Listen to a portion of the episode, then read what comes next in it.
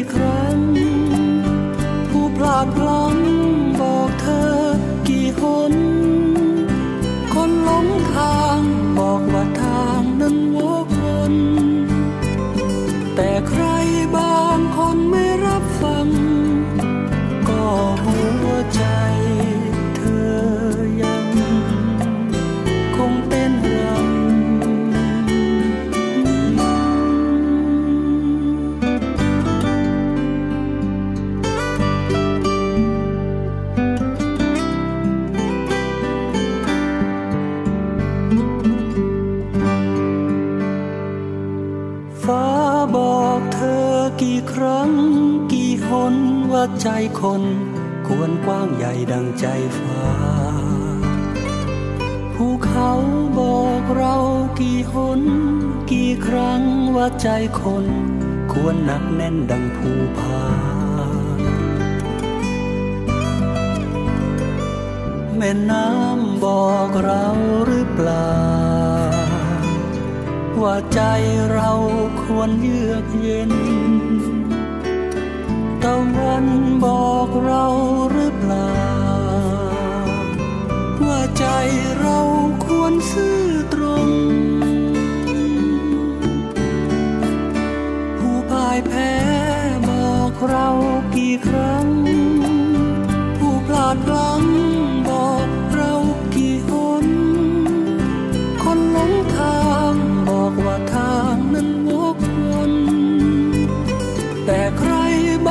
คนไม่รับฟัง ก็หัวใจเรายัง คงเต้นรำผู้พ่ายแพ้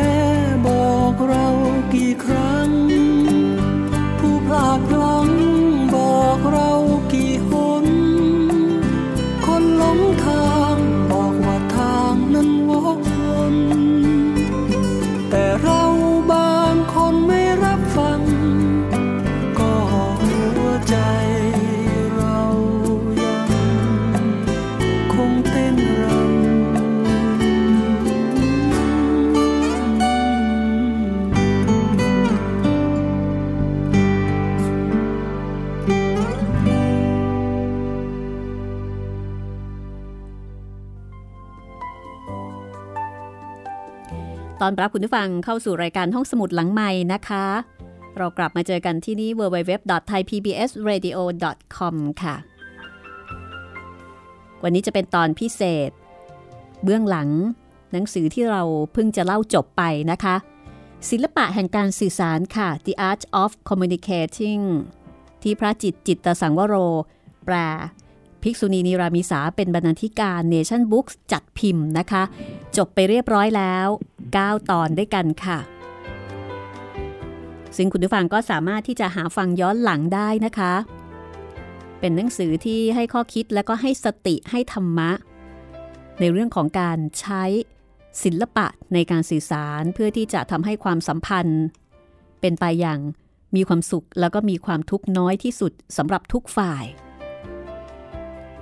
วันนี้นะคะเราได้รับเกียรติและได้รับความเมตตาจากผู้แปลค่ะ ที่จะมาเล่าถึงเบื้องหลังที่มาที่ไปของหนังสือเล่มนี้ รวมไปถึงเรื่องของท่านติชนัทฮันที่หลายท่านเรียกว่าหลวงปู่ติชนัทฮันนะคะ วันนี้ได้รับเมตตาจากผู้แปลก็คือพระจิตจิตตสังวโร ซึ่งท่านอยู่ที่วัดป่าธรรมอุทยานอำเภอเมืองจังหวัดขอนแก่นค่ะ ได้คุยกับผู้แปลนะคะ ก็มีหลายประเด็นที่น่าสนใจ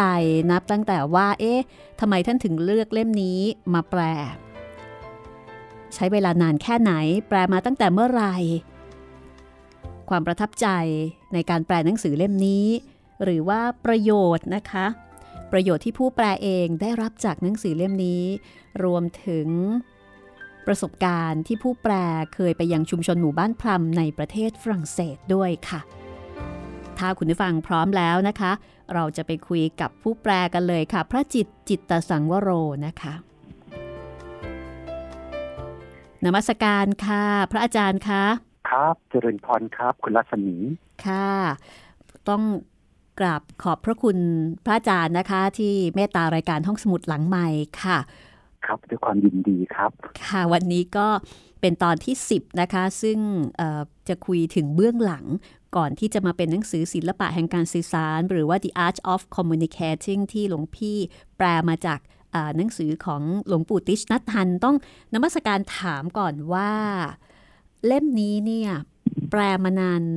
แค่ไหนแล้วคะ แล้วก็ตอนแปลนี่ใช้เวลานานไหมคะ ครับเรื่องนี้ก็เป็นหนังสือจริง ๆ ก็เป็นหนังสือสั้น ๆนะครับเก้าบทก็แต่ละบทจะไม่ค่อยยาวเท่าไหร่นะครับ เริ่มแปลเมื่อสองปีที่แล้วครับ เมื่อปีพศสองห้าห้าแปดอืมอยู่ในช่วงระหว่างพรรษาครับอ๋อก็พอเอ่อออกพรรษาก็เสร็จแถวๆนั้นครับ อืมค่ะครับแล้วทำไมถึงเลือกที่จะแปลเล่มนี้คะมีใครแนะนำหรือว่าหลวงพี่อ่านแล้วประทับใจยังไงคะ ครับก็เล่มนี้ก็ถือว่าเป็นเล่มที่สามนะครับ ที่มีโอกาสแปลถวายงานให้กับ หลวงปู่ติชนัททันนะครับอ๋อซึ่งเอ่อค่ะตัวหลวงพี่เองก็เป็นลูกศิษย์ของท่านด้วยนะครับอืมมีโอกาสได้เอ่อมีโอกาสได้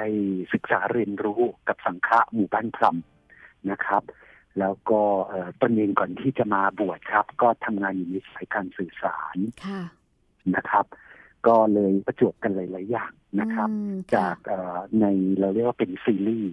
มของค่ะศิลปะแห่งก็แล้วกัน นะศิคลรับปะแห่งการสื่จากอศิลสารปะแห่งอำนาจอ๋อนะเป็นเป็นค่ะฉบับค่ะที่หนึ่งนะครับค่ะในในซีรีส์นี้อืนะฮะมค่ะศิลปะของแห่งการสื่อสารนี่เป็นฉบับที่สองแล้วค่ะนะฮะฉบับที่สามตอนนี้ก็เพิ่งออกมาชื่อศิลปะ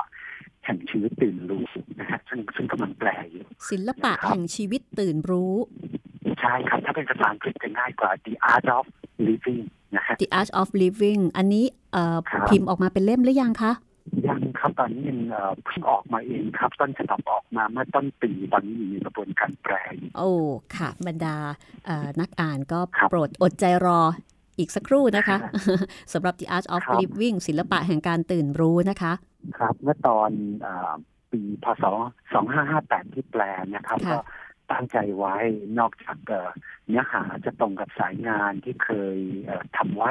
ตั้งแต่ก่อนเป็นตั้งแต่สมัยเป็นคารวาสนะฮะอืมก็เอ่อ หมายใจไว้ว่าจะถวายเป็นอาจารยบูชา เพราะว่าเมื่อปี 2559 นะฮะอืมครบรอบวันหยุดเนื่องปีที่ 60 ของหลวงปู่ติดครับ ปีที่ 90 ฮะ ของหลวงปู่ติดนัทธานีด้วย อืม ค่ะ หลวงปู่ครับติชก็นัตั้ทงใจทันทำถวายให้คตรัอบนตอนนี้หลวงปู่ท่านมีอายุเท่าไหร่แล้วคะ ตอนนี้ 91 ฮะโหเก้าสิบเอ็ดแล้วเหรอคะ ใช่ครับโอ้ดูจากในรูปในวิดีโอนี่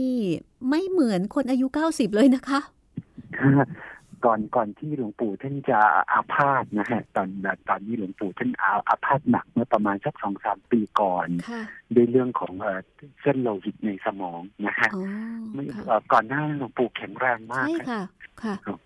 อับนอันนี้คือนึกนึกถึงภาพที่เคยเห็นเอ่อหลวงปู่ใน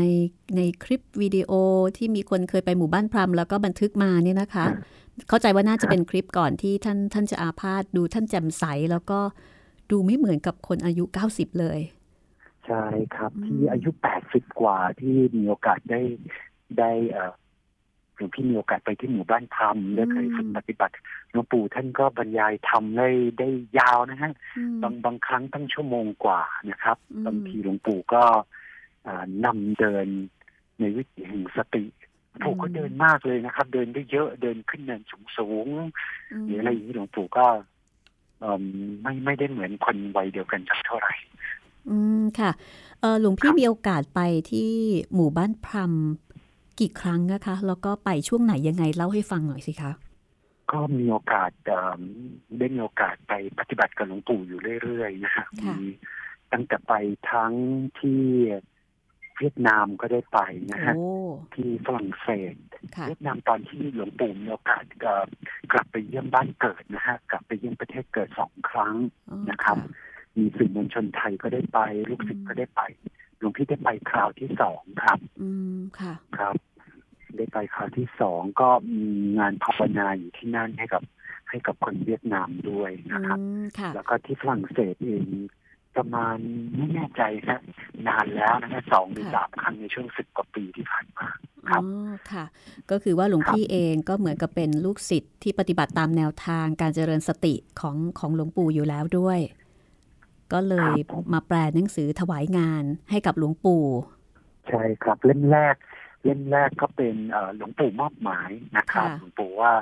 เอ่อน่าเราน่าจะทำได้เราน่ามีศักยภาพอืมนะฮะใน The Art of Power ซึ่งเอ่อกลุ่มเป้าหมายก็คือเป็นคนที่เอ่อเกี่ยวข้องกับการดูแลผู้อื่นด้วยพวกนักบริหารอะไรแบบนี้ไหมคะ ใช่ใช่ครับ จะเป็นจะเป็นเอ่อเรื่องราวของนักบริหารเล่มนั้นก็เลยเป็นเล่มแรกที่หลวงปู่มอบหมายให้นะครับ หลังจากนั้นก็ค่อยๆทยอยแปลมาตามตาม เพราะว่าที่หมู่บ้านธรรมยังจะเป็นหลักของจิตอาสานะครับอืมมครับ อย่างตอนแรก ๆ เนี่ยเราเราคงเราไม่มั่นใจนะฮะเพราะยังไม่เคยแปลงานแปลงานเขียนอะไรมาก่อนนะฮะเล่มแรกพอ แปลแปลแปลได้เราก็เริ่มเรียนรู้ หลังจากนั้นพอเล่มนี้เล่มถัดๆไป เราก็เริ่มอาสาตนเองครับรวมทั้งเล่มนี้ด้วยอืมก็เป็นงานอาสาครับค่ะ แล้วก็สำหรับเล่มนี้เนี่ยหลวงพี่ประทับใจอะไรเป็นพิเศษไหมคะ จากการที่แปล The Art of Communicating เมื่อเทียบกับเล่มที่แล้วเล่มแรกเอ่อ The Art of Power เนี่ยค่ะ ครับเอ่อถ้าพูดถึงเล่มนี้กับเทียบ กับเล่ม Art of Power ก็คงคนละประเด็นกันอืมนะครับ ถ้าพูดถึงเล่มนี้ดีกว่านะฮะเอ่อตัวนี้ค่อนข้างประทับใจทีเดียวอืมนะครับ เรารู้สึกว่าเรื่องของการสื่อสารเนี่ย เป็นเรื่องใกล้ตัวอืมนะครับ แต่เราไม่คิดว่าการภาวนากับการสื่อสารเนี่ยจะรวมออกมากันได้เป็นเล่มๆขนาดนี้อืมเวลาที่เราเอ่อคนพุทธเอ่อถึงแม้เราจะเป็นคนพุทธเทรวาสก็เถิดนะครับ เราพูดถึงเอ่ออริยมรรคมีองค์แปดนะครับ หมวดสัมมาวาจาจะมีอยู่นิดเดียวเองอืมใช่ไหมฮะใช่ค่ะคือการการวาจาชอบใช่ไหมฮะใช่ค่ะเราจะมีพูดถึงกล่าวตามความจริงอืใช่ไหมมฮะค่ะกล่าวให้ถูกต้องเหมาะสมกับอืมผู้ฟังใช่ไหมฮะค่ะกล่าวของที่มีประโยชน์อ่าแล้วก็ฮะกล่าวได้เอิ่มน่าใช้วาฟัจางที่ถูกต้องเหมาะสมอืมใช่ค่ะน่าฟังบางทีเรารู้สึกว่ามีอยู่แค่สี่หัวข้อเท่านี้เองค่ะแล้วก็ไม่ค่อยได้มีเอิ่ม ไม่ได้มีครูบาอาจารย์มาขยายความมากค่ะนะครับ ทั้งทั้งที่เป็นหนึ่งในอริยมรรคมีองค์แปดอืใช่ไหมมฮะอืมเวลาที่พอพอได้เห็นเล่มนี้แล้วเราสนใจที่จะศึกษาอืมโดยส่วนตัวด้วย อืมฮะค่ะลำพังแค่เอ่อคำสอนหลักๆนะคะ ถ้าจำได้เกี่ยวกับเรื่องของวาจาก็คือ ไม่ให้พูดโกหก ไม่ให้พูดเพ้อเจ้อไม่ให้พูดส่อเสียดอะไรทำนองนี้ อันนี้คือที่จำได้นะคะ ที่มีพูดถึงถึงถึงการพูดเนี่ยค่ะ ใช่ครับ ก็ถ้าท่านลงไปในเล่มหลวงปู่ก็กล่าวถึงเยอะนะครับค่ะบางทีของจะที่เราละเอีเคยดยได้ยินทีเดียวครูบาอาจารย์กล่าวในวาระต่างๆ ครับ เช่น กล่าวให้เหมาะสมกับผู้ฟังนะครับอืมกล่าวให้เหมาะสมกับเวลากล่าวด้วยวาจาที่ไม่คือกล่าวด้วยวาจาที่มีที่มีความเมตตาอยู่อืมค่ะคือกล่าวความจริงแต่ก็ไม่ได้ไปเป็นไปในลักษณะส่อเสียดหรือออ่ากระทบกระทั่งอะไรอย่างเงี้ยคือไม่ได้ใช้ความจริงไปทำร้ายกัน ใช่ใช่เราก็จะรู้สึกเออเราเคยได้ยินนะต่างกับอืมต่างวาระนะฮะต่างครูบาอาจารย์เวลารวมประมวลเรื่องการสื่อสารอยู่ในเล่มเดียวเราก็คิดว่าเป็นหนังสือที่ดีครับ อืมค่ะ แล้วก็เอ่อทราบมาว่าก่อนที่จะมาบวชเนี่ย หลวงพี่เป็นนักวางกลยุทธ์ในการโฆษณามาก่อน ก็เคยเป็นคนเป็นคนทำงานนะคะ มาก่อน และแน่นอนว่าในการทำงานแบบนั้นเนี่ย ต้องใช้เรื่องของการสื่อสารเอ่อเป็นสิ่งสำคัญเลยทีเดียว พอมาแปลเล่มนี้แล้วมีอะไรโดนใจยังไงบ้างไหมคะ ของที่โดนใจมากเลยกลับกลายเป็นสองสองเรื่องหลัก ๆ นะฮะค่ะก็คือต้องสื่อสารกับตนเองให้ได้โอ้การสื่อสารกับอันนี้ถืตัวอว่าเองครับ อันนี้ส่วนตัวแล้วเนี่ยถือเป็นถือเป็นประเด็นที่หนังสือการสื่อสารส่วนใหญ่แทบไม่เคยพูดถึงอืมอืมทฤษฎีการสื่อสาร ในเอิ่มในสายของนักนิเทศศาสตร์หรือนักวารสารก็ตามมักจะบอกว่าการสื่อสารคือมีคุณกอไก่ใช่ไหมครับ ส่งสารถึงคุณขอไข่ที่มันผู้รับสารค่ะแต่ในเล่มนี้นะครับ พอเปิดขึ้นมาสักนิดหน่อยเองนะครับ ประมาณบทที่สองก็พูดถึงเรื่องการสื่อสารกับตนเองแล้ว ซึ่งเป็นเรื่องใกล้ตัวมากแล้วเราก็คิดว่าอ๋อ จริง ๆ เราทำอยู่ตลอดเวลาอืมแล้วจะมีสักกี่คนที่ทบทวนการสื่อสารอืมภายในตนเองนะครับ อันนี้อันนี้ส่วนตัวรับในฐานะผู้แปลนี่รู้สึกมีประโยชน์มากแล้วยิ่งอยากจะอยากจะแปลให้ดีเพื่อให้ถึงผู้อ่าน อันที่สองนะฮะ ก็คือบางครั้งเราสนใจกับงานที่สื่อสารเวลาที่ช่วงที่ทำงานอยู่ในบริษัทต่าง ๆ เราจะเห็นว่ามีการประชุมกันอยู่เยอะนะค่ะฮะ บางครั้งก็มีการเอ่อความเครียดมีการกระทบกระทั่ง หรือเอ่อบางทีเราก็ฟังกันไม่เป็นอืมนะครับ ตรงนี้เองพี่คิดว่าเอ่อเล่มนี้เนี่ยน่าจะเป็นคำตอบบางครั้งเราสนใจเนื้องานมากกว่าสนใจผู้ร่วมงานอืมซึ่งจใช่ริงๆค่ะแล้ว เนื้องานก็เกิดจากผู้ร่วมงานทั้งนั้นค่ะถ้าผู้ร่วมงานเอิ่มอยู่ในสภาพที่ดีนะครับ รับฟังกันได้นะครับ แล้วก็เอิ่ มมีอิสรภาพนะครับมีความปลอดโปร่งโล่งใจในงานที่ดีก็พอ ก็พอคาดคาดคาดคาดหวังได้ใช่ไหมฮะแต่บางทีเราก็จะพอเห็นในการประชุมหลาย ๆ ครั้งที่เราก็เผลอลืมไปอืมนะครับ เอาความสำเร็จของงานเป็นหลักจนไม่ได้ดูเอ่อไม่ได้ดูแลกันและกัน อืมค่ะ เราก็มักจะทำอะไรตามความคุ้นเคย ที่เราครับที่เราเคยทำมานะคะ ครับพออ่านของน้อง พออ่านหนังสือเล่มนี้ระหว่างแปลไปเราก็ถึงบางอ้อนะฮะอ๋อใช่เลยว่าค่ะจริงๆเหมือนกันเขาเลยเหรอผลลัพธ์ก็ขึ้นกับผู้ที่มาร่วมประชุมกันนี่แหละค่ะแล้วแล้วแล้วทำไมเราห่วงงานนะ งานอืมเราก็อยู่ในผู้ประชุมนี่แหละอืมเราน่าจะใส่ใจกันคำตอบก็อยู่ตรงนี้นี่แหละอืมฮะอืมครับค่ะ เพราะฉะนั้นส่วนที่เอ่อโดนใจหลวงพี่คือเรื่องของการสื่อสารกับตัวเอง แล้วก็ เรื่องของการใส่ใจกับผู้ร่วมงานที่ไม่ใช่แค่งานอย่างเดียวนะคะ ใช่ครับ แล้วก็มีอีกอันหนึงเลยฮะที่ที่หลังจากแปลไปปุ๊บเนี่ยเกิดเป็นคำคำขวัญประจำใจเลยอะไรคะ คือก่อนหน้านี้ครับ เราพูดถึงเป้าหมายของการสื่อสารค่ะใช่ไหมฮะค่ะเรามักจะมีความเป้าหมายของการสื่อสารเพื่อทำให้ผู้อื่นเข้าใจเรา อืมค่ะฮะเข้าใจในความต้องการของเรา ใช่ใช่ครับ ถ้าคุณรัศมีแบบคุ้นเคยกับทฤษฎีการสื่อสารที่เราสอนสอนกันมานะฮะมักจะบอกว่าการสื่อสารก็คือ เพราะว่าเราคิดนึกอะไรเนี่ย เราสื่อออกไปให้เขาเข้าใจเราค่ะนะฮะเขาเป็นผู้รับแต่เรื่อสางรนี้จะอืพมลิกเลยฮะค่ะใช่ครับ การสื่อสารคือเป้าหมายของการสื่อสารคือการลดทอนความทุกข์ของคนที่อยู่ข้างหน้า ใช่ อันเนี้ยอ่านแล้วแบบครับโอ้โหแบบโดนอย่างจังเลยนะคะ ใช่ครับ มันมันเป็นการแบบเราเราเรียกพาดามชิฟเลยนะฮะคืออืมเปลี่ยนมิติมุมมองอ๋อก่อนหน้านี้เราพยายามจะพูดที่เยอะนะครับใช่แล้วก็แล้วเอ่อให้มั่นใจว่าเขาฟังเราอยู่นะคใช่รับแล้วค่ะเข้าใจเราสินะฮะอืมแต่คราวนี้หลวงปู่บอกอ้าวแล้วเพื่อเพื่อเพื่อลดทอนความทุกข์เออจริงเนาะอืมพอเราพอเราเอาง่ายๆแค่เปลี่ยนเปลี่ยนเปลี่ยนเป้าหมายตรงนี้เนี่ยอะไรหลายๆอย่างก็เปลี่ยนไปเยอะครับ เป็นสิ่งที่ แทบจะไม่ได้คิดมาก่อนเลยค่ะอันนี้ก็ต้องสารภาพเหมือนกันนะคะว่าช่วงที่เอานำมาเล่าถ่ายทอดให้คุณผู้ฟังได้ฟังเนี่ย มันทำให้ได้คิดทบทวนว่าตายแล้วที่ผ่านมาเนี่ยเรานอกจากเราจะไม่ได้ทำอย่างที่หลวงปู่บอกแล้วเนี่ย หลายครั้งนะคะ เราทำตรงกันข้ามซะอีก ก็คือเราตั้งใจที่จะสื่อสารให้อีกฝ่ายมีความทุกข์ ยิ่งมีความทุกข์มาก เรายิ่งสะใจค่ะ มีนะคะ บางช่วงบางเวลาครับ และหลายคนก็อาจจะเคย จงใจทำแบบนั้นด้วยพูดให้อีกฝ่ายหนึ่งเจ็บอะค่ะฮะซึ่งอันนี้ก็ขึ้นอยู่กับความสามารถของแต่ละคนนะ แต่ไม่ว่าเราจะมีความสามารถแค่ไหน อีกฝ่ายทุกข์แค่ไหน เราก็จะทุกข์เราก็จะทุกข์ด้วยแล้วบางที เราอาจจะทุกข์ก่อนด้วยนะคะหลวงพี่ คือหลวงปู่ท่านเวลาที่ท่านกล่าวโดยที่การสื่อสารคือการลดทอนความทุกข์ของผู้อื่นค่ะถ้าเราดูในนี้เนี่ยนะครับ ดูเหมือน ผู้ที่เราฟังจะเป็นผู้ที่ได้รับผลประโยชน์ใช่ไหมฮะค่ะแต่เวลาที่เราอ่านไปจนถึงอย่างหลวงพี่แปลไปจนถึงบทหลังๆนะนะครับค่ะเราจะเราจะเป็นผู้ที่เข้าใจเลยนะครับ เราจะเข้าใจด้วยตนเองเลยว่าเวลาที่เราลดทอนความทุกข์ของคนอื่น คือเราเราเรามีมิติเนี่ยนะครับ เรามีประเด็นเนี่ยอยู่ในอยู่ในใจอยู่เสมอ ว่าอย่าไปทำเขาเดือดร้อนนะอืมฟังเขาสื่อสารกันดี ๆ ท้ายที่สุดแล้วใจเราที่เปลี่ยนอืมคำว่าเมตตาเนี่ยนะฮะ ที่เราสะกดว่าเมตตาอย่างเนี้ยแต่ทำยังไงค่ะอ๋อ คือทำอย่างนี้เองมคืออย่าไปทำให้ผู้อื่นเป็นทุกข์ค่ะถ้าลดทอนความทุกข์ของใครได้เราเรามีโอกาสเรามีศักยภาพทำสิ่งนั้นคำว่าเมตตาเกิดจากการปฏิบัติแบบนี้ฮะ เกิดจากการปฏิบัติผ่านการสื่อสารค่ะเมตตาไม่ใช่เป็น ไม่ใช่เป็นนามธรรมละอืมหน้าตาคำว่าเมตตาไม่ใช่เป็นแนวคิดแล้ว อืมค่ะ อันนี้ก็เป็นเป็นสิ่งที่หลวงพี่ค่อนข้างประทับใจแล้วแล้วเป็นแรงบันดาลใจให้ให้ให้แปลเล่มนี้ออกไป อืมค่ะ ก็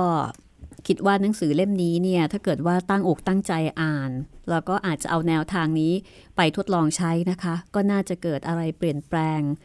พอสมควรทีเดียว เพราะว่าเอ่อ ค่อนข้างจะตรงกันข้ามกับความเคยชินที่เราใช้สื่อสารในชีวิตประจำวันนะคะเพราะว่าส่วนใหญ่นี่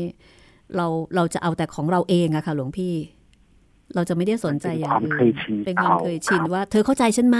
ครับ ฉันฉันหมายถึงอย่างนี้ ฉันต้องการอย่างนี้ครับ แล้วก็อ่าเล่มเล่มนี้นี่ เวลาที่หลวงพี่แนะนำอ่าญาติโยมหรือว่า บรรดากัลยาณมิตรทั้งหลายนี่หลวงพี่จะแนะนำยังไงคะเวลาที่อยากจะให้เขาอ่านเล่มนี้อะค่ะ คือส่วนตัวแล้วกลายเป็นเรื่องตรงกันข้ามเลยนะครับหลวงพี่แทบไม่เคยเอิ่มแนะนำเล่มนี้เลย แต่มีเพื่อนที่ไปหยิบมากันนะครับ แล้วเขาก็ค่ะบอกว่า โอ้ก็ก็จะจะบอกว่าเซอร์ไพรส์ก็ไม่ได้ถึงกับเซอร์ไพรส์มากนักว่าโอ้หลวงพี่แปลหรอกเหรออะไรอย่างเงี้ยนะฮะอืมค่ะแล้วก็ดีใจนะที่ที่ที่หลวง ที่หลวงพี่ได้แปลได้อ่านนะครับ คือค่ะคนทำงานสายสื่อส่วนใหญ่จะเพื่อนๆที่ทำงานกันนะครับเขาจะบอกว่าเขาคิดไม่ถึงว่ามันมีหนังสือธรรมะว่าด้วยเรื่องการสื่อสารด้วยอ๋อเออเออเออใช่ใช่ใช่ค่ะ มันมันมันมันเป็นธรรมะถ้าเราจะพูดธรรมะของนักสื่อสารอืมค่ะนะครับ หรือคนที่ธรรมะของคนที่มีการสื่อสารอยู่ในชีวิตประจำวันอืม ซึ่งไม่ใช่เฉพาะนักสื่อสารอย่างคุณรัศมีที่มีรายการอะไรอย่างนี้แล้ว เดี๋ยวนี้เรามีเรามีนักสื่อสารรายบุคคลนะฮะค่ะอย่าง Facebook อย่างทุกคนกลายเป็นนักสื่อสารกันหมดแล้วอืมเพราะฉะนั้นมีหนังสือสักเล่มหนึ่งซึ่งเป็นการฝึกฝนตนในมิติอืมค่ะ ของการสื่อสารนะครับ ซึ่งเดี๋ยวนี้การนักสื่อสารคือทุกคนจริงๆ แล้วเราสร้างความทุกข์สร้างความสุขให้กับชีวิตมากผ่านการสื่อสารประจำวันนี่แหละครับอืมอืมค่ะครับ ก็แสดงว่ามีเสียงตอบรับอ่าที่น่าชื่นใจใช่ไหมคะ กับการที่มีผู้อ่านเสร็จแล้วก็สะท้อนกลับมาที่ผู้แปลด้วย เออเขาเขาเขาเล่าให้ฟังกันอยู่นะฮะค่ะมีเล่าให้ฟังอยู่มีครับมีเล่าให้ครับฟังไหมคะว่าหนังสือนี้เหมือนกับว่าเปลี่ยนตัวเขาเปลี่ยนเปลี่ยนอ่าเปลี่ยนอะไรในตัวคนอ่าน มีมีมาสะท้อนมาเล่าให้ฟังบ้างไหมคะเอาเสียงส่วนใหญ่ก็แล้วกันนะครับค่ะที่หลวงพี่ได้ยินมากที่ค่ะสุดเลยก็คือมันง่ายมากแต่มันยากมากโอ้โหมันง่ายมากแต่มันยากมาก อืมใช่ครับ ก็คือ รู้รู้ว่าควรเอ่อรู้ว่าควรให้พื้นที่ค่ะกับคนที่อยู่ข้างหน้าอืมแต่มันให้ไม่ได้อืมรู้ว่าควรฟังเขาให้มากเอ่อแล้วเราพูดให้น้อย แต่มันอดไม่ได้อืมค่ะรู้ว่าควรพูดกันดีๆ แต่พอถึงเวลาแล้วอารมณ์ลากพาไปซะก่อน ค่ะ ห้ามใจไม่ไหวใช่ครับ หรือว่ามีบางบางทีก็มีมิติครับ มีมีบทหนึ่งหลวงพี่แปลแล้วชอบมาก มีในค่ะบทที่สองชื่อว่าการหยุดคิดและหยุดพูดอ่านะฮะค่ะอันนี้เองเนี่ยนะครับแม้กระทั่งผู้แปลเองก็หยุดคิดเออเราควรหยุดคิดบ้างนะเนี่ยซึ่งบางทีเราก็จำได้นะฮะแต่ก็หยุดไม่ได้ คือเล่มนี้เนี่ยเรียกได้ว่าเป็นแนวทางนะครับ แล้วก็เป็นทักษะ ที่ไม่ใช่ว่าเราอ่านแล้วเราจะทำได้เหมือนตัวหนังสือ หรืออย่างที่หลวงปู่แนะนำแต่เป็นสิ่งที่สอนเรื่องที่มีคุณค่า แล้วเราจะพบว่าเราจะเห็นความเป็นไปได้เราจะรู้สึกเออก็สบายใจดีเนาะไม่ต้องเบียดเบียนใคร ผ่านคำพูดหรือการสื่อสารแล้ว แล้วก็ไม่ต้องเบียดเบียนตัวเองผ่านความคิดความเห็นอะไรจนมากนักคือคือเป็นเรื่องที่ฝึกกันได้ฮะแต่ไม่ใช่ว่าอ่านแล้วเราจะเป็นคนใหม่ คือไม่ได้หมายความว่าอ่านแล้วจะทำได้เลยคือ ใช่เลยค่ะ มานั่งคิดดูมันง่ายมากแต่มันยากมาก เพราะว่าเรามีเหมือนกับมีโปรแกรมเดิมนะคะ ที่เราก็จะพูดตามอัตโนมัติของเรา แล้วเราก็จะฟังแบบเราๆอะค่ะ ไม่ได้ฟังอย่างที่หลวงปู่บอกให้ฟังอย่างลึกซึ้งอย่างแท้จริงอืมแต่ก็เป็นเรื่องที่น่าฝึกฝนนะคะ ฮะแล้วก็มีอีกอย่างหนึ่งก็คือเอมันมันดูนุ่มนวลมากนะคนบางคนก็บอกดูนุ่มนวลมากนะดูอ่อนโยนมากนะแต่สาระก็โขดทีเดียว อืมวิธีการนุ่มนวลวิธีคำพูดของหลวงปู่อ่อนโยนนะครับ แต่สิ่งที่หลวงปู่บอกให้เราหัดเนี่ยหรือบางทีเราเรียกกันง่ายๆว่าเป็นคำอ่อนโยนแต่กระแทกใจดำนะครับ ใช่ใช่ใช่คือเนื้อหาเนี่ยโดนมากๆ แต่วิธีการอ่อนโยนสุภาพมากคำว่านะครับอุปกรณ์การสื่อสารนี่มันมีอยู่มากนะครับเดี๋ยวนี้เราไม่ค่อยขาดกันหรอก แต่แต่ใจที่เปิดนะมันไม่มีขายที่ไหน มีมีจำได้อันหนึ่งค่ะหลวงพี่ค่ะที่หลวงปู่บอกว่าเเธอเนี่ยจะห่วงแต่โทรศัพท์มือถือ ไปไหนก็จะเอาโทรศัพท์มือถือไป เพราะว่ารู้สึกว่าถ้าไม่มีโทรศัพท์มือถือเนี่ย จะไม่ปลอดภัยมีอะไรเดี๋ยวไม่มีอะไรช่วย แต่จริง ๆ แล้ว สิ่งที่จะช่วยเราได้อย่างแท้จริงคือสติสติสำคัญกว่ามือถือโอ้โหอ่านอันนี้แล้วโดนมากเลยค่ะ ใช่เลยค่ะ เราจะไม่ค่อยไม่ค่อยห่วงว่าตอนนี้เราเอาสติมาด้วยหรือเปล่า แต่เราจะห่วงว่า เอ๊ะเราเอามือถือมาด้วยหรือเปล่า ใช่ครับ แต่คำที่หลวงปู่ใช้ก็ค่อนข้างอ่อนโยนนะฮะเหมือนเหมือนกับเหมือนเหมือนกับเวลาที่ได้ทบหลวงปู่เองก็คือเหมือนคุณปู่ที่เข้าใจชีวิต แล้วก็บอกกับลูกหลานว่ามันเป็นแบบนี้ เราก็เห็นด้วยนะครับ แต่เออจริงเนาะแล้วทำไมเราคิดไม่ได้แบบนี้ คิดแต่คนนี้เราได้ยินแล้วนะฮะ แต่ก็ไม่ใช่แต่ว่าจะทำได้ง่ายถ้าอย่างนั้นเดี๋ยว พักฟังเพลงสักครู่นะคะ ในช่วงหน้าเนี่ยอยากจะให้หลวงพี่เล่าให้ฟังถึงประสบการณ์นะคะ ที่เคยไปเข้าปฏิบัติที่หมู่บ้านพรมแล้วก็เคยได้มีโอกาสได้รับใช้หลวงปู่นะคะ อันนี้น่าจะเป็นประสบการณ์ที่หลายคนอยากจะฟังว่า ตัวจริงของหลวงปู่เนี่ยเป็นยังไงปกติเนี่ยถ้าเกิดเป็นแฟนหนังสือนะคะก็จะเห็นจากสารคดีบ้าง หรือว่าจากภาพนิ่งบ้าง แล้วก็เห็นหลวงปู่ผ่านตัวหนังสือของหลวงปู่นะคะงั้นเดี๋ยวช่วงหน้าจะให้พระอาจารย์หรือว่าหลวงพี่นะคะ ได้เล่าให้ฟังถึง ประสบการณ์การไปปฏิบัติที่ชุมชนที่หมู่บ้านพัมประเทศฝรั่งเศส แล้วก็หมู่บ้านชุมชนหมู่บ้านพัมในประเทศไทย ซึ่งตอนนี้มีแล้วนะคะที่อำเภอปากช่องจังหวัดนครราชสีมา แต่ตอนนี้เราพักกันสักครู่ค่ะ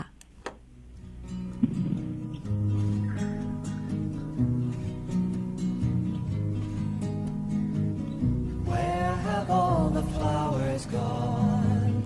long all the flowers gone?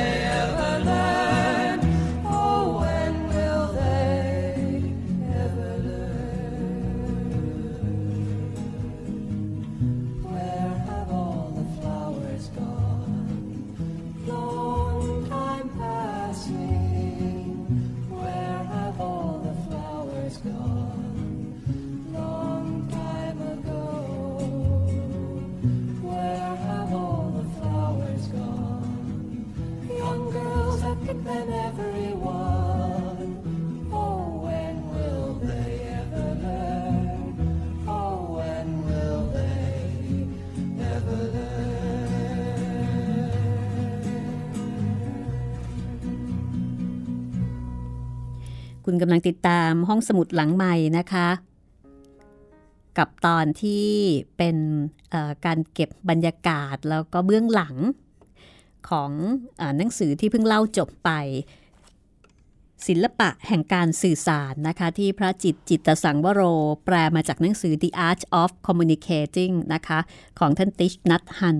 ซึ่งท่านภิกษุณีนิรามิสาเป็นบรรณาธิการค่ะ Nation Books จัดพิมพ์นะคะ เล่าให้ฟังไปเรียบร้อยแล้ว 9 ตอนด้วยกันที่นี่ www.thaipbsradio.com ต้องบอกว่าเป็นหนังสือที่ที่ดีมากนะคะ อ่านแล้วเนี่ยโดนใจกระแทกใจ อยู่หลายเรื่องล้วนแล้วแต่เป็นสิ่งที่ทำให้เราย้อนคิดถึงปัญหาที่เราเราเคยใช้วาจาก่อขึ้นนั่นนะคะ แล้วเราก็อาจจะเคยทุกข์กับวาจาหรือคำพูดของคนอื่น ในหนังสือเล่มนี้ก็บอกถึงวิธีการว่าเอ๊ะเราจะสื่อสารกันยังไงที่จะไม่ทำร้ายกัน หรือว่าไม่ทำให้ทุกข์อะค่ะ รวมไปถึงการรับฟังด้วย อันนี้เนื้อหาทั้งหลายทั้งปวงก็มีอยู่แล้วนะคะ ก็สามารถที่จะติดตามรับฟังกันได้ นะคะกับรายการห้องสมุดหลังใหม่ วันนี้ได้รับเมตตานะคะจากพระจิตจิตตสังวโรซึ่งเป็นผู้แปลและท่านก็แปลมาแล้วสามเล่มนะคะ เล่มสุดท้ายกำลังจะออกสู่ท้องตลาดในเวลาอีกไม่นานนี้ เล่มแรกก็คือ The Art of Power เล่มนี้มีมีจำหน่ายแล้วนะคะ เล่มที่ 2 ก็คือเล่มนี้ล่ะค่ะศิลปะแห่งการสื่อสาร แล้วก็เล่มที่ 3 คือ The Art of Living นะคะ ซึ่งกำลังจะออกมาเป็นเล่มในเวลาอีกไม่นานนะแล้วก็ ในช่วงนี้อยากจะให้พระจิตจิตสังวโรนะคะ ท่านได้เล่าถึงประสบการณ์ ซึ่งที่ผ่านมาเนี่ยนอกเหนือจากการที่ท่านได้แปลหนังสือของหลวงปู่ติชนัทฮันแล้วนะคะ ท่านเคยไปเข้าหลักสูตรปฏิบัติเจริญสตินะคะที่หมู่บ้านพรัมที่ประเทศฝรั่งเศสด้วย ถ้าอย่างนั้นเดี๋ยวเรากลับไปนมัสการสนสนทนากับท่านนะคะ นมัสการอีกครั้งค่ะหลวงพี่คะครับ เจริญพรครับ ค่ะต้องให้หลวงพี่เล่าให้ฟังว่าหลวงพี่รู้จักท่านติชนัทฮันได้อย่างไร แล้วก็ไปปฏิบัติที่หมู่บ้านพรมได้อย่างไร แล้วก็การปฏิบัติที่นั่นเป็นอย่างไรบ้างค่ะ ครับก็คงเหมือนกับคุณผู้ฟังส่วนใหญ่นะครับ ว่ารู้จักหลวงปู่ผ่านหนังสือก่อนนะครับ ก็ก็จำไม่ได้แล้วนะครับ หลายเป็นเป็นสิบกว่าปีแล้วนะครับ ผ่านหนังสือ สันติภาพทุกย่างก้าวนะฮะต้องต้องต้องขอบคุณเล่มนี้มาก ๆ เลย แล้วก็เพราะว่าตอนนี้ได้ประโยชน์จากเล่มนี้ จนตอนนี้เองตอนที่อ่านก็หมายใจว่าโอ้ถ้าวันนึงนะเราได้ทำประโยชน์อย่างพี่พี่พี่ที่แปลบ้างก็น่าจะดีชื่อยังจำได้นะฮะชื่อพี่สุภาพรนะครับอ๋อพี่สุภาพรคงพฤกใช่ใช่ครับท่านได้จากไปแล้วอืม มันเป็นกำลังใจมากนะครับพี่สุภาพรจึงทำให้หลวงพี่จริงๆได้แปลอีกเล่มหนึ่งเป็นเล่มต่อจากสันติภาพทุกย่างก้าวชื่อสันติสุขทุกลมหายใจนะฮะเป็นเล่มที่ต่อกัน อันนั้นอันนั้นก็เป็นเล่มที่ได้ประโยชน์มาก ในฐานะผู้แปลนะครับ ทีนี้เมื่อ 12 ปีที่แล้วครับ ได้ไปร่วมงานภาวนาของสังฆามีบ้านพรมในประเทศไทยนะครับ ที่จัดอยู่ที่เชียงใหม่ครับ จากนั้นก็ไปกับเพื่อนสื่อครับหลายๆคนเราไปด้วยกัน แล้วก็ปีถัดมาคือ11ปีที่แล้วครับ มีงานภาวนานะครับชื่อลมหายใจของพระพุทธองค์ซึ่งจะจัดขึ้นทุกๆสองปีนะครับ ตอนนั้นถ้าเราใช้ปีคศนะครับ ปีฝรั่งก็จะเป็นเป็นปีเลขคู่นะครับเช่นปีสองศูนย์ศูนย์สี่สองศูนย์ศูนย์หกสองศูนย์ศูนย์แปดแบบนั้นนะครับ มีที่ได้ไปที่นั่นตอนปีคศ2006 ครับ ด้วยหัวข้อภาวนา คือลมหายใจของพระพุทธองค์ฮะ ก็คือหลักสูตรอนาปานสตินะครับ เป็นคอร์สยาว 21 วัน โอ้ ค่ะ นะครับ อันนี้เป็นอันนั้นเป็นข่าวแรกเลยครับ เพราะว่าตอนไปที่เชียงใหม่นะครับก็แค่ห้าวันนะครับ แต่คอร์ส 21 วันนี้ก็คือเป็นคอร์สที่ต่างคนต่างเตรียมตัวกันมา ต้องลางานต้องอะไรกัน โอ้โห เป็นเรื่องเลยทีเดียวนะคะ หลวงพี่สำหรับคนทำงาน 21 วันเนี่ย ครับก็แต่คนไทยก็ไปกันเยอะนะครับค่ะคราวนั้นมีเอ่อคนไทยไปตั้งยี่สิบกว่าคนได้ โอ้ ค่ะค่ะครับ แล้วก็คราวนี้เป็นคราวแรกที่มีโอกาสเห็นหลวงปู่นะฮะค ราวแรกก็ก็คงเหมือนเหมือนกับคนเห็นคนเห็นเอ่อคนมีชื่อเสียงอืมที่เคยเราเคยจะอ่านหนังสือท่านอืมใช่ครับเห็นแต่ภาพหลวงปู่ค่ะในหนังสือตามสารคดีค่ะก็หลวงปู่ก็เป็นอย่างนั้นจริงๆนะฮะอืมหลวงปู่ก็เป็นอยู่ในหนังสือที่เราเห็นหลวงปู่ต่อให้เป็นภาพภาพเคลื่อนไหวหลวงปู่ก็มีความเป็นภาพนิ่งอยู่สูงอืมอืมครับท่านจะเวลาดูที่หลเป็วนงปู่ท่านดูเป็นก็ยังไงนั่คะ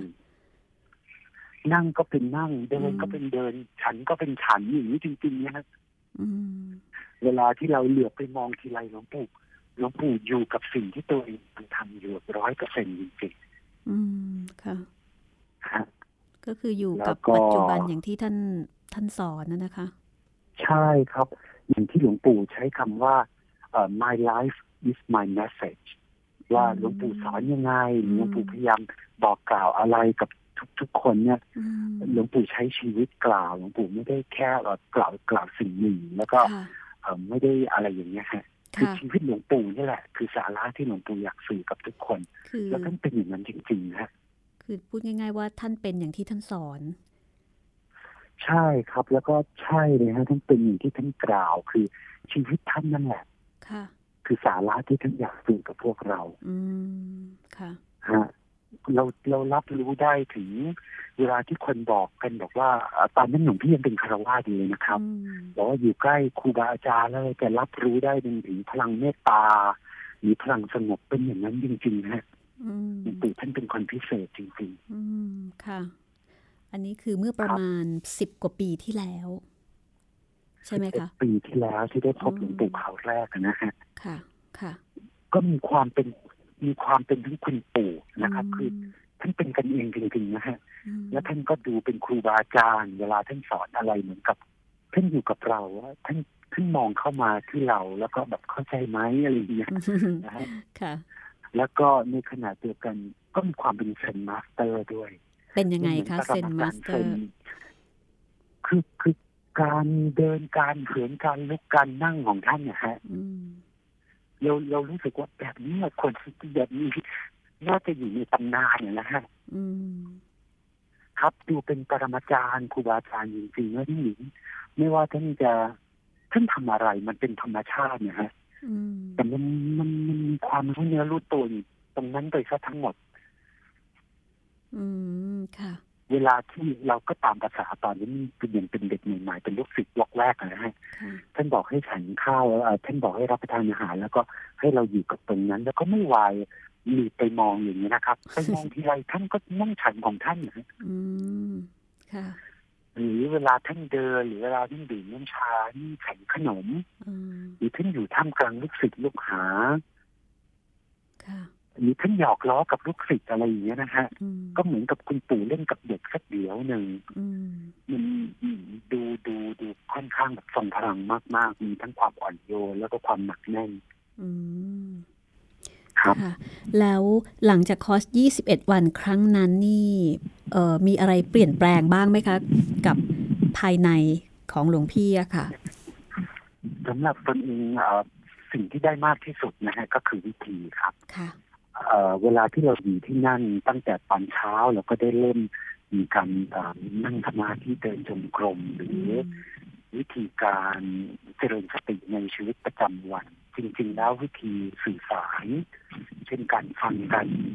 การปันธรรมการวิเคราะห์คุณธรรม การปันธรรมในวงกว้างการหยุดตามลมหายใจทุกครั้งที่ได้ยินเสียงระฆังการโอ้ เรียกว่าเรียกว่าได้ได้ได้วิธีการนะฮะสิ่งที่เราควรกระทำอันนั้นได้ได้เยอะมาก แล้วก็ได้ได้ความเชื่อมั่นว่าทำจริง ๆ ถ้าทำจริงก็ได้จริงอืมนะฮะแล้วก็ได้แรงบันดาลใจมากว่าอืมโอ้หลวงปู่ทำให้เราดูแล้วทำแล้วทำได้จริง ๆ แล้วก็มีครูบาอาจารย์ที่เป็นพระธรรมอาจารย์ก็ดีนะครับ เอ่อพี่เด็กก็ทำได้ผู้หญิงก็ทำได้อืนะฮะม แล้วก็บางบางบางท่านก็สุขภาพก็ไม่ค่อยดีนะครับค่ะก็ทำได้ อย่างที่เราเคยได้ยิน โอ้พุทธานี่ข้ามข้ามเพศข้ามเอ่อความแข็งแรงของร่างกาย ผู้พิการหรืออะไรอย่างนี้ต่างๆ ก็ได้โอ้เราเห็นแล้ว เราเห็นถึงความเป็นไปได้ ได้กำลังใจมากอืมได้กำลังใจได้แรงบันดาลใจแล้วก็ได้วิธีการอืมแล้วก็ได้ลองลงมือทำด้วยด้วยความมั่นใจ อืมค่ะหลวงพี่เล่าให้ฟังหน่อยสิคะว่า กิจวัตรหรือว่าวิธีการปฏิบัติของเออหมู่บ้านพรมตามแนวทางของหลวงปู่เนี่ยเป็นยังไงคะจริงๆแล้วก็คล้ายนะฮะคล้ายคล้ายกับที่เราเอ่อไปเข้าเอ่อเข้าหลักสูตรเข้าหลักสูตรการปฏิบัติธรรมในบ้านเรานะค่ะฮะแต่ว่าส่วนที่แตกต่างมาก ๆ เลยก็คือรอยยิ้มอืมที่ตัวเองรู้สึกนะฮะค่ะความเป็นกันเอง คือก็ซึ่งดีมากๆ เราเราเพิ่งถึงถึงทุกวันนี้เราเคยเราถึงถึงบางอ้อว่าอ๋อตอนที่เราเข้าหลักสูตรภาวนาก่อนหน้านี้เราก็พยายามเอาให้ได้เนาะมันมีแค่สามวันห้าวันแล้วเราก็ปล่อยใจอะไรอย่างนี้นะฮะแล้วก็มีชั่วโมงที่เรียกว่าชั่วโมงภาวนากับชั่วโมงพักผ่อนอืมที่หมู่บ้านทำกันได้เป็นอย่างนั้นนะฮะเรื่องของการไล่รอยต่อในเชิงการปฏิบัติเนี่ย เราจะเห็นได้ว่าเป็นการปฏิบัติเอ่อเท่าที่ยังตื่นอยู่อืม นะครับเมื่อไหรตื่นตอนนั้นเราก็เริ่มปฏิบัติแล้วอันอันนี้ที่อันนี้ที่ส่วนตัวรู้สึกได้ประโยชน์มาก การกินขนม การกินน้ำการไปเข้าห้องน้ำอืมการซักผ้าล้างจานอะไรทุกอย่างคือการปฏิบัติหมด ไม่ใช่ว่าเราไปอยู่ในห้องสมาธิ แล้วเราก็ลุกออกไปล้างจานและการล้างจานของเราเหมือนเป็นงานไม่ใช่ส่วนหนึ่งของการปฏิบัติธรรมอย่างอืมนั่นไม่ใช่ที่หมู่บ้านทำเลย อืมนะฮะอันนี้คือคือที่รู้สึกประทับใจมากก็คือเป็นการ เป็นการฝึกปฏิบัติแบบตลอดตลอดเวลาเท่าที่เรานึกได้ เรียกว่าออืย่างมนั้นอืเลยมดีกอืว่ามค่ะค่ะ ครับ แล้วก็เรื่องของระฆังที่ถ้าเราลืมไปบ้างระฆังก็เหมือนกับสัญญาใจ ว่าลืมไปหรือเปล่าอะไรเงี้ยฮะอืมแล้วเวลาที่เราอยู่ไปเรื่อยๆสักยี่สิบเอ็ดวัน ตอนต้นๆเราก็เหมือนกับ เอ่อเหมือนกับเด็กใหม่ที่ฝ่าเสียงระฆังนะฮะอืมเข้าระฆังมาแล้วเท้าเรายังก้าวอยู่เลยครับ อืมค่ะ เราเราเรากลับตัวไม่ได้ เราไม่คุ้นพอไประฆังเรื่อยๆก็เหมือนกับ ค่ะ มันเป็นสัญญาใจธรรมชาติเราได้ยินแล้วเราหยุดเองข้างนอกเราก็หยุดข้างในเราก็หยุดระฆังในที่นี้ก็คือแต่บลมหายใจเวลาที่มีโทรศัพท์มาแล้วก็จะมีคนต้องหยุดอย่างนั้นใช่ไหมคะ ที่อ่านจากในหนังสือ รวมถึงระฆังวงระฆังในวัดที่เป็นระฆังจริงๆด้วยครับอ๋อค่ะเอ่อเขาจะมีระฆังอยู่ตามเอ่อที่เพื่อเรียกเพื่อเรียกคนนะฮะอ๋อค่ะประกาศว่าถึงกิจกรรมอะไรอืมถ้าปกติเราเราอยู่ที่อื่นระฆังก็จะเล้าใจให้รีบก้าวใช่ไหมฮะค่ะระฆังที่นั่นไม่รู้ว่าถึงเวลาประมาณนี้ละเสียงระฆังอยู่แล้วก็ค่อยก้าวอืมครับ หรือก่อนจะรับประทานอาหาร อะไรอย่างนี้นะครับระฆังเป็นระฆังที่ช่วยให้เราหยุดไม่ใช่ระฆังที่เราอย่างเคย อันนี้ก็ดีมากอืมทานเอ่อการดื่มขนมไอ้ยการทานขนมการดื่มน้ำชาอะไรนะครับอืมก็ดูเหมือน ออกจะคล้ายๆ ว่าจะมีพิธีกรรมสักนิดหนึ่งอืมซึ่งในที่สุดแล้วก็เป็นการทานขนมนั่นแหละครับ แต่ว่าอืมเราจะรู้สึกการทานขนมก็เป็นโอกาสในการปฏิบัติธรรมได้อืมซึ่งก็ดีมากครับค่ะเอ่อ การทำงานนะอย่างพี่อยู่ทีมทำก็ทำเต้าหู้ครับทำงานทำครัวหั่นผักอะไรอย่างนี้ยนะครับอืมเราเราไม่เคยถึงบางอ้อขนาดนี้มาก่อนนะอืมว่าอ๋อมันเป็นการปฏิบัติธรรมได้เนาะครับอืมค่ะ คืออยู่ในทุกเอ่อเรียกว่าในทุกอิริยาบถหรือว่าในชีวิตประจำวันทุกขณะ ใช่ครับอืม ใช่ครับอันนี้ถือถือถือเป็นการเปิดหูเปิดตาของตัวอืมเองมากครับอืมแล้วเราค่ะเห็นคนทำจริง ๆด้วยอืมไม่ไม่อ่านหนังสือก็ขับคล้ายขับคลาวว่าน่าจะเป็นแบบนี้ค่ะแต่เรานึกไม่ออกไงฮะค่ะว่าในเชิงปฏิบัติการแล้วเป็นแบบไหนอืมซึ่งไปเห็นของจริงแล้วเออทำได้จริงซึ่งปัจจุบันนี้หมู่บ้านพรามก็เป็นข่าวดีนะคะว่ามีการตั้งสาขาในประเทศไทยแล้วนะคะ อยู่ที่อำเภอปักช่องจังหวัดนครราชสีมา อันนี้ก็ครับเป็นหลักสูตรเหมือนกันเลยหรือเปล่าคะๆครับเรียกได้ว่าในวันที่ไม่มีหลักสูตรนะฮะเพราะว่าหลวงพี่มีโอกาสไปช่วงที่ไม่ไม่ได้มีการภาวนาอะไรค่ะใดๆนะฮะเรียกว่าเป็นวิถีชีวิตเลยก็ได้นะครับคุณรัชมีอืมเวลาที่เหมือนที่อยู่ในกุฏินะครับบางทีก็เป็นคารวะที่เราเรามีเพื่อนเป็นพระสงฆ์ก็ พระสงฆ์ที่นั่นก็เหมือนเหมือนกับเป็นพี่ๆนะครับ เวลาเราเข้าไป โอ้ ชีวิตประจำวันห้องหับอะไรของท่าน มันก็ไปในลักษณะอย่างนั้นไปซะทั้งหมดนะครับอืมครับอืมค่ะ ซึ่ง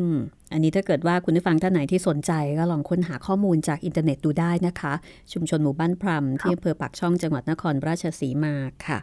ตอนนี้นะคะเราอยู่กับพระจิตจิตตสังวโรนะคะ ซึ่งเป็นผู้แปลหนังสือศิลปะแห่งการสื่อสาร The Art of Communicating ของท่านติชนัทหันนะคะ ก็ต้องขอกราบขอบพระคุณนะคะที่หลวงพี่ให้ความเมตตาแล้วก็มาเล่าถึงเบื้องหลังความประทับใจ แล้วก็ถึงวิธีการปฏิบัติ ของหมู่บ้านพรามจากประสบการณ์ตรงของของหลวงพี่ด้วยค่ะ มีอะไรจากอยากจะฝากถึงผู้ฟังก่อนจากไปไหมคะนมัสการเลยค่ะ ครับก็ไหนๆเราก็มีโอกาสได้ได้รู้จักหนังสือเล่มนี้แล้วค่ะหนังสือเล่มนี้เอ่อการที่เราได้รับรู้แล้วนี่ก็ถือว่าเป็นเรื่องหนึ่งแล้วนะฮะเราต้องฝึกให้เกิดเป็นทักษะขึ้นมาเป็นของที่ฝึกกันได้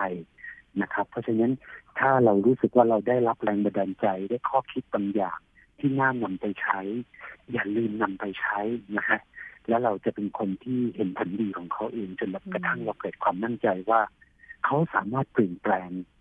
เราได้นะฮะแนวแนวการปฏิบัติแบบนี้แล้วสามารถช่วยให้เราเปลี่ยนแปลงสัมพันธภาพที่เรามีกับสิ่งเอ่อทั้งบุคคล